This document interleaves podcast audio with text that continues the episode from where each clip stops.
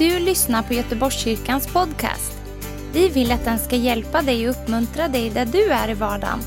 Vill du veta mer om oss så gå in på www.goteborgskyrkan.se.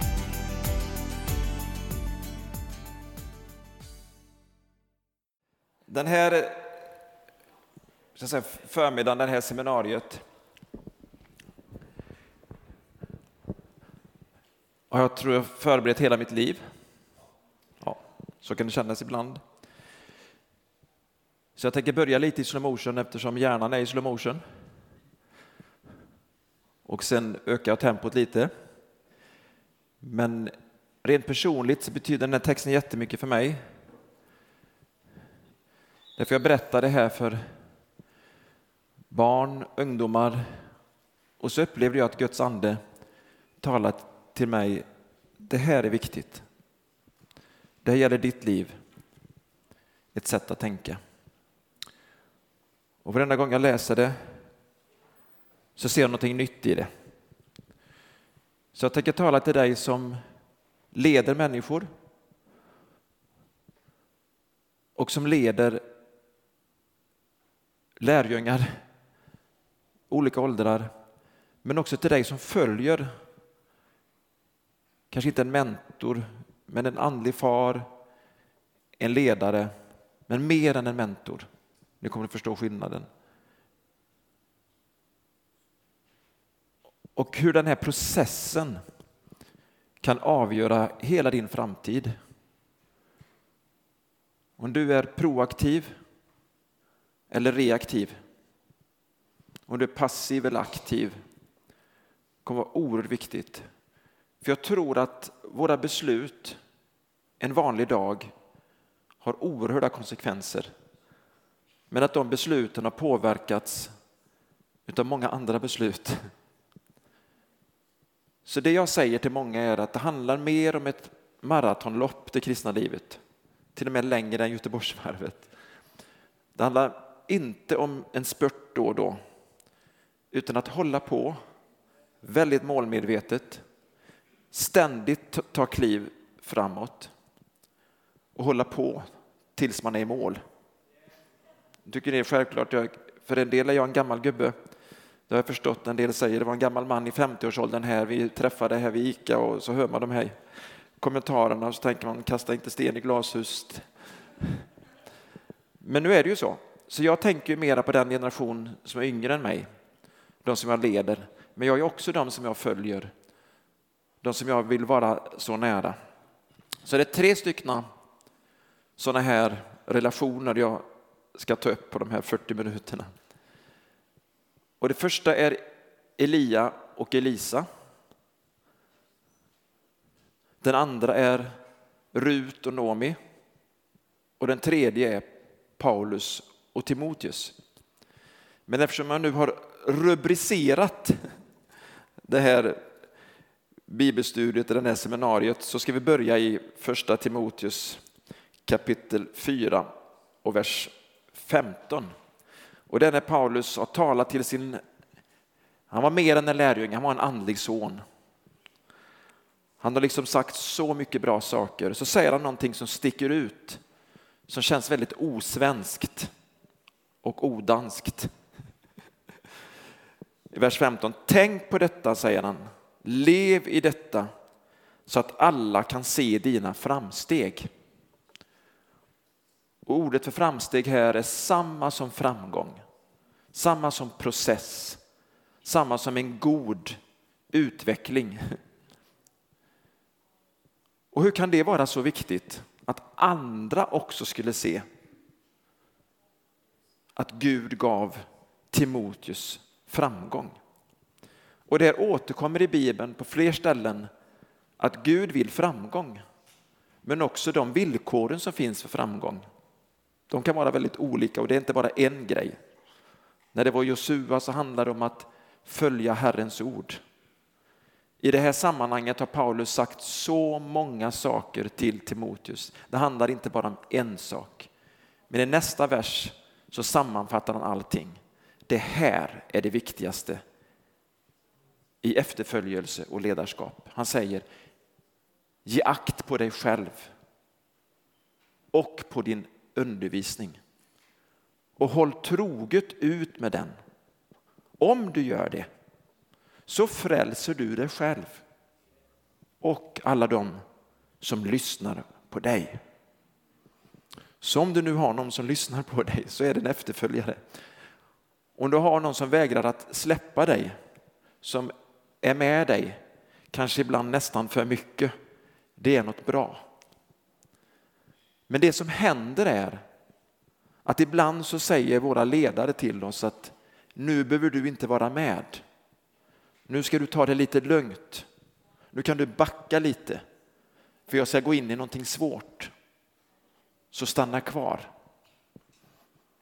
Och det återkommer med Paulus och Timoteus så tydligt. Paulus hade lämnat kvar Timoteus, han hade liksom ställt honom där. Han hade blivit missmodig. Men hela tiden är Paulus på Timoteus och uppmuntrar honom och styrker honom att han ska komma ihåg när han fick den där nådegåvan. Han ska komma ihåg allt det där. Och det Paulus säger om Timoteus hängivenhet, det är helt fantastiskt. Så följ med mig till andra Timoteus kapitel 3 och vers 10. Jag är förvånad själv att jag fortfarande går i slow motion. Visst känns det skönt? Så står det så här, andra Timoteus kapitel 3, vers 10. Men du, säger han till Timoteus, du har följt mig i alla mina glada dagar. När det har varit underbara möten, när vi har haft gott fika, när alla vill vara med. Tack, hej då, kram, Paulus. Det var inget bibelord, eller hur? Nej. Det var liksom ett frikyrkligt påhitt, eller någon, önskedrömmen, ett vykort. Eller man säger någonting fint på en begravning. Du har följt mig i vad då? Vad var det han följde Paulus i? Det var i lära och liv. I föresats, föresats som betyder målsättning eller syfte. Och tro. I tålamod börjar det bli svårt här. Och så kommer det svåraste av allt kanske, i kärlek. Och uthållighet. Och då har jag strykit över det här i min bibel. Jag skulle stryka under, men det ser så underbart roligt ut. Ungefär som att där går gränsen. För jobbigt, men uttalet ska, det ska strykas under. Och där var det väldigt skönt hon hade kunnat stanna där. Men nästa vers är ännu starkare. Under de förföljelser och lidanden som drabbade mig. Och så räknar han upp många olika platser där han fick utstå förföljelser. Men Herren hade räddat honom i allt. Så jag tror att det här är så viktigt att vi följer Jesus naturligtvis, vi följer den helige ande. Men Gud har i sin församling satt, vi är Kristi kropp. Det finns ledare som vill motivera oss, som vi ska följa ett steg längre, mer hängivet och det kommer att påverka oss så mycket. Här är Timoteus ett fantastiskt exempel. Han har också dåliga exempel. En hette Demas. Han bara övergav honom av kärlek till denna världen. Det var inte att han hade varit två dagar i kyrkan eller ett år. Han hade varit med Paulus förmodligen länge. Men så försvann han. Han övergav av kärlek till denna världen. Alla ledare med om att vi ser sådana som har följt oss, kanske varit mest trogna, mest entusiastiska, stått upp mest för oss, kunde försvinna. Men många lågmälda säger inte så mycket, håller på länge, länge, länge. Därför att de är maratonlöpare och eh, inte bara hejarklacksledare när det går bra för laget. Nästa berättelse är om Rut och Nomi. Och den är mer personlig för vi får veta lite mer här. Och det är från kapitel i Rut kapitel 1 och vers 8. Det som har hänt är att Nomi har varit, ja, de kommer från en rik familj. Men mannen dör och hennes söner dör i Moab. De hade flyttat efter en hungersnöd från Israel till Moab och allting bara går illa för henne. Men nu ska hon tillbaka till sitt land och då har hon med sig svärdöttrarna Orpa och Rut. Och dessa två är väldigt hängivna båda två. De följer med henne. Men så när de var på väg mot Juda, alltså de, är, de har börjat, båda två är på väg mot Judaland, både Orpa och Rut. Så säger Noomi till sina båda sonhustrur, vad sa jag för någonting? Jag sa säkert svärhustru, finns det någonting sånt? Nej. Ja, ja, är det samma sak? Sonhustru står det i alla fall här. Vänd om och gå hem igen, var och en till sin moders hus. Alltså det innebär, gå tillbaka till tryggheten. Där kan ni skaffa er nya män. Där har ni er trygghet i det gamla livet. Men de hade börjat följa, så de hade förmodligen bestämt sig. Så säger hon, må Herren visa godhet mot er så som jag har gjort mot de båda döda och mot mig, alltså deras män. Må Herren låta er finna trygghet var och en i sin mans hus. Och hon kysste dem. Men de brast ut i gråt och sa till henne, nej vi vill följa med dig tillbaka till ditt folk. Båda ville, båda hade börjat. Men Noomi svarade dem, vänd tillbaka mina döttrar, varför skulle ni gå med mig? Har jag några fler söner i mitt moderliv som kan bli män åt er. Vänd tillbaka mina döttrar och gå hem. Jag är för gammal för att bli gift och även om jag skulle tänka att jag ännu har hopp, ja, om jag så redan i natt gav mig åt en man och rent av födde söner. Skulle ni då vänta på dem tills de blev vuxna? Skulle ni stänga er inne utan man? Nej, mina döttrar, det är mycket bittrare för mig än för er eftersom Herrens hand har drabbat mig. mig. Då brast det på nytt ut i gråt. Och Orpa, hon kysste sin svärmor, svärmor goodbye, men Rut klamrade sig fast vid henne. Noomi sa då, se din svägerska har vänt tillbaka till sitt folk och till sina gudar. För det var ju det det var också. Vänd du också tillbaka, följ din svägerska. Man skulle kunna säga idag att Noomi var en urusel ledare. Eller hur? Hon liksom manar på nu ska ni inte följa mig och min Gud längre, utan gå tillbaka, gå tillbaka till, det är lättare för er, gå tillbaka till det gamla livet, era avgudar. Alltså visst är det märkligt, men hon var bitter. Hon gör inte detta i anden, hon är inte i anden då, bara så ni förstår.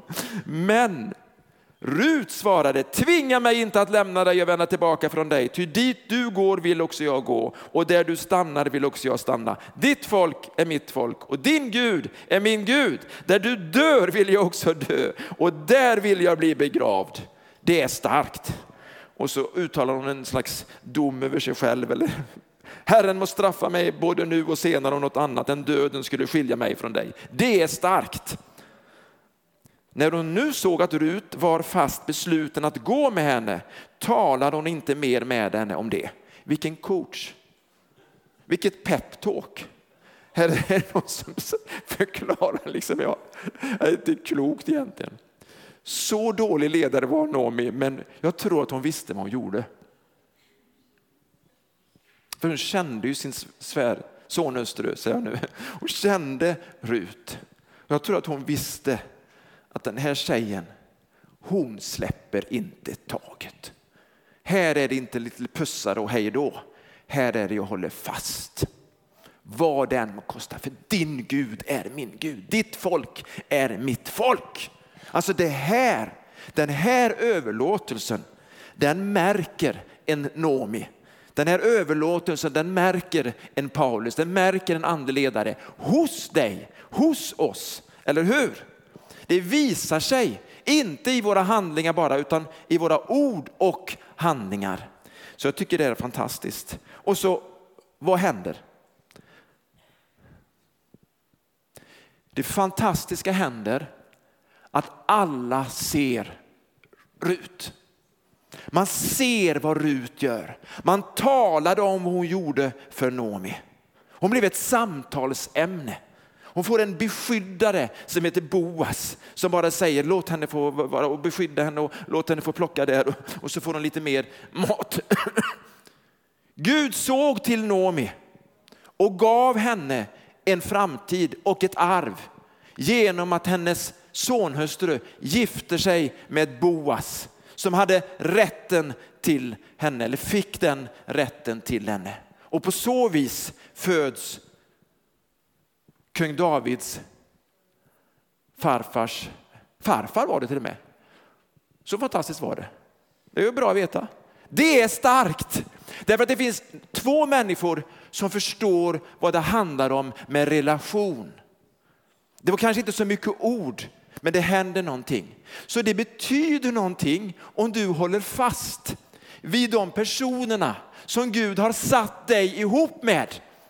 Du kanske har gått och känner dig frestad. Jag stannar här nu. Därför att Gud har någon, varför ska jag, det finns någon bättre, det finns en annan person. Jag byter ut den här andliga mamman eller andliga pappan, för det är jobbigt nu. Lite bitter verkar hon vara också. Och, så här. och jag tror att många kanske frestas att byta ut Paulus, han sitter ju i fängelse nu, ska det gå, det är liksom inte många dagar kvar. Förstår ni? Men det finns ju en berättelse till. Och det är ju Elia och Elisa. Ska vi ta tid med den också? Andra Konungabok kapitel 2. Det har hänt att Elia, han har varit med om det fantastiska på Karmelsberg, där elden har fallit. Han har sprungit i anden. Han har med sig sin tjänare. Tjänaren har sett allt det här fantastiska. Men så får Isabel reda på att det här har hänt och hon vill döda profeten Elia. Och Elia kommer in i, i missmod och flyr ut i ödemarken. Och då lämnar han sin tjänare där. Och sen så hör man inte mer om den tjänaren. Han försvinner ur bilden. Visst är det speciellt? Han, det, det, alltså det är Elia som lämnar honom. Men han tyckte det var bra, tjänaren, skönt att slippa med. Han, liksom, han blivit modlös, det är inte mycket mer, han är rädd för en kvinna. Nej, jag tar inte med, nej. Jag tror att han tyckte det var, han försvinner ur bilden. Men Elia får ett nytt möte med Gud och då ska han välja ut en efterträdare och då väljer han Elisa. Och när han väljer Elisa så väljer han inte en sysslolös utan en som jobbar, som tjänar och som för de här oxarna fram. Och han bara släpper allt, allt vad han liksom äger, hela sitt arbete, lämnar sin familj och så följer han Elia och Elisas Gud som en tjänare, som en lärjunge, som en profetlärjunge. Därför att Gud hade talat till Elia. Han behövde ha någon som kunde följa honom hela vägen. Så man inte bara kunde säga, nu stannar du här. Ja, vad skönt. Hänger ni med i tanken? Att det finns en, en dimension här som många inte tänker på, men som jag tror att den helige ande talar till dig om just nu. Jag börjar med, jag läser inte alla verser, men börjar med första versen. Vid den tiden då Herren ville ta upp Elia till himlen i en stormvind gick Elia och Elisa från Gilgal. Elia sa till Elisa, stanna här, för Herren har sänt mig till Betel. Men Elisa svarade, så sant Herren lever och så sant du själv lever, jag lämnar dig inte och det gick ner till Betel. Då kom profetlärjungarna i Betel ut till Elisa och sa till honom, vet du att Herren skall ta din herre ifrån dig idag, upp över ditt huvud. Han svarade, jag vet, var tysta. Och så här håller det på. De följer efter, säger samma sak igen och så står det lite senare i vers 7, 50 av profetlärjungarna gick och ställde sig något på avstånd längre bort medan de båda stod vid Jordan. Alltså det är 50 lärjungar som inte följer profeten Elia intimt, nära, utan de kollar på. De är på avstånd. De kikar in lite granna. De tittar, hur ska det gå? Om det går bra, då följer vi, då är vi på. Men det fanns en som var med hela tiden, som fick uppmaningen stanna kvar. Det här kommer bli obekvämt.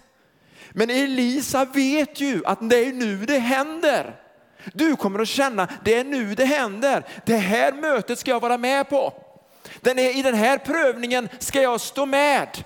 När den här förföljelsen kommer, då ska jag stå fast. Då ska jag inte, om jag drar mig undan lite och så kollar jag på och så ser jag hur den här konflikten går. Nej, då är jag med. Och så säger han så här. Eller så står det så här, vers 8. Elia tog sin mantel, vek ihop den och slog på vattnet och delade sig i vattnet åt båda sidor. Bägge går igenom på torr mark. När de hade kommit över sa Elia till Elisa, be mig om vad du vill att jag ska göra för dig innan jag tas ifrån dig. Elisa sa, må en dubbel arvslott av din ande komma över mig. En dubbel arvslott fick den förstfödde. Det var den förstföddes rätt. Han förstår vad han ska be om. Han svarade, du har bett mig om något svårt, men om du ser mig när jag blir tagen ifrån dig, då kommer det att ske. Annars sker det inte. Men om du ser mig, om du är där, då kommer det att hända. Medan du gick och samtalade då kom en vagn av eld med hästar av eld, skilde de båda från varandra. Elia for i stormvinden upp till himlen. Inte, det står att han for i stormvinden upp i himlen och så ropade eh, profetsonen Min fader, min fader, du som för Israel är både vagnar och ryttare. Sen såg han honom inte mer. Elisa tog tag i sina kläder och rev dem mitt i tu.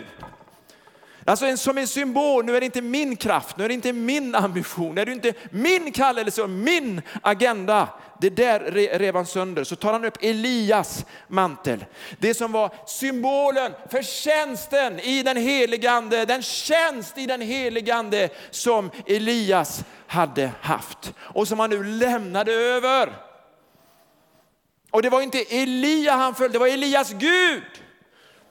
Det var inte Elias smörjelse, hans egen smörjelse, men det var samma tjänst och tjänsten var en tjänst i den heliga ande. Alltså vi ska följa deras tro. Men någon dag så finns de inte där längre, men helig ande är kvar. Uh. Slow motion is over. Han tog Elias mantel som hade fallit av denne, slog på vattnet och sa, var är Herren? Elias Gud. Då nu också Elisa slog på vattnet delade sig åt båda sidor och han gick över. När de, de profetlärjungar som var vid Jeriko på något avstånd såg det och sa, jag vet inte hur de såg, men nu tror jag att folk hade sett det så här. Har du sett? Då så såg de rent fysiskt, så, så, så var det på den tiden. Elias ande vilar på Elisa sa de. De såg vad som hade hänt. Han gjorde ju samma sak. Vattnet delar sig. De gick emot honom, bugade sig för honom och, så, och så liksom, och de, de, förstår ju att nu är han den som har eh, Elias mantel. Och så säger de, vi följer dig. Men vet du vad de gör då? Då vill de leta efter den gamle profeten. Så de erbjuder sig, han är något, han har farit upp dit. Och redan på den tiden trodde man på någon slags uppryckelse. Så det var något så, inte uppryckelse, men förflyttning i anden. Så de trodde att han har bara förflyttats i anden. Vi hittar honom. Alltså så fort någon ledare försvinner och du inte har varit nära, så det kommer, vi, vi hittar någon, den gamle måste tillbaka. Det, vi måste tillbaka till det gamla evangeliet, den gamle predikanten, det som var förr. Det kommer inte komma tillbaka det som var förr. Helig ande gör någonting nytt. Han har ledare som han har satt. Du vet vilka de är.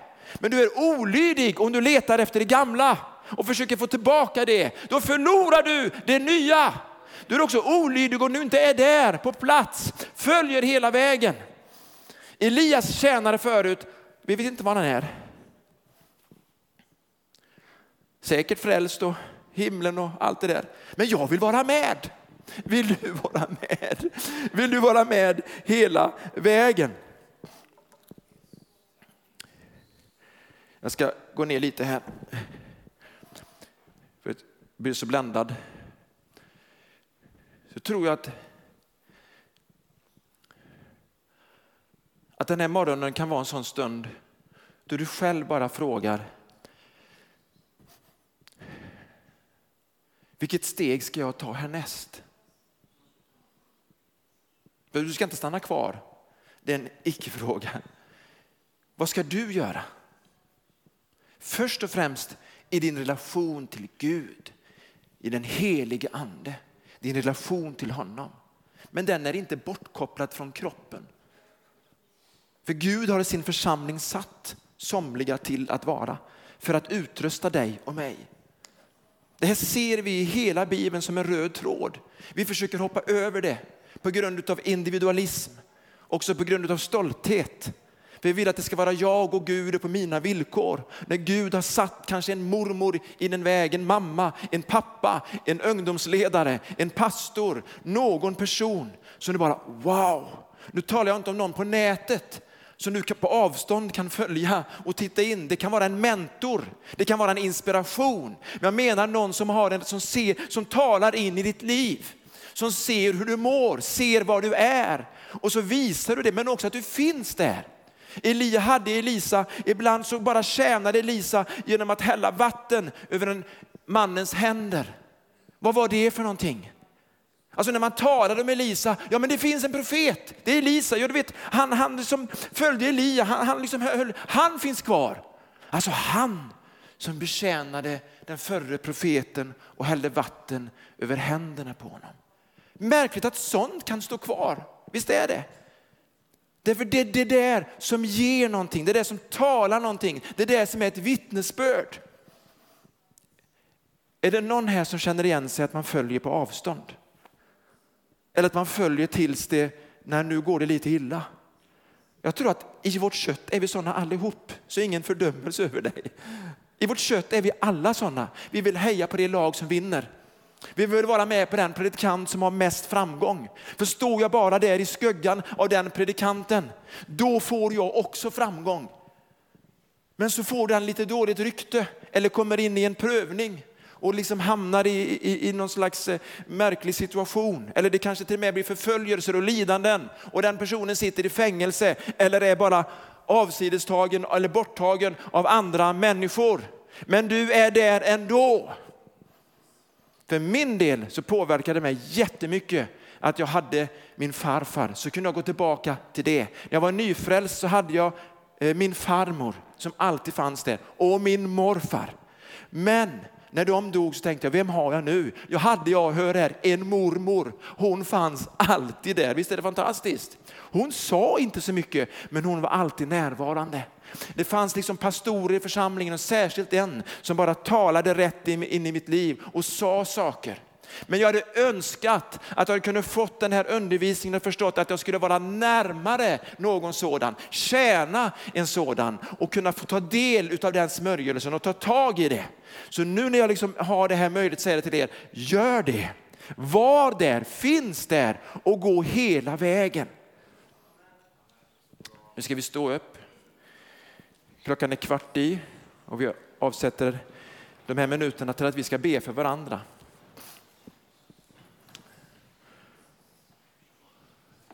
Jag vet att det finns sådana här som känner sig lite ledsna nu därför att er andliga ledare finns inte längre eller den som var din mentor kanske aldrig blev som en andlig far eller andlig mor. Men Gud vill att du ska bli en. Du ska träna någon, att du ska finnas där. Men Gud vill också, så länge du lever här på jorden tror jag, ha någon som får tala in i ditt liv. Men inte bara det, någon som också du kan följa i tro, i lära, i liv, i målsättning, i uthållighet, i förföljelse, i tålamod, i kärlek. Wow. Tack Jesus. Fader, jag tackar dig för din ande här nu.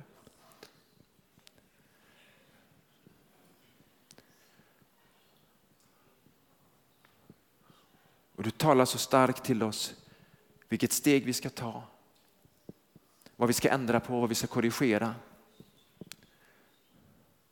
Du visar oss också hur vi kan vara en Rut, hur vi kan vara en Elisa, hur vi kan vara en Timoteus. Du visar oss också hur vi kan vara en Nomi utan bitterhet men med samma resultat. En Elia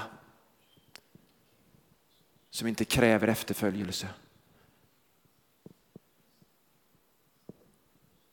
Men som visar på exempel. En Paulus som finns där. Skriver, talar. Visa oss de här människorna Gud som finns i våra liv som finns kvar. Som vi kan tjäna, som vi kan betjäna, som vi kan styrka och uppmuntra. Visa oss det. Och låt oss släppa all bitterhet, allting, all stolthet, allt kan själv. Och din ande verkar i oss just nu.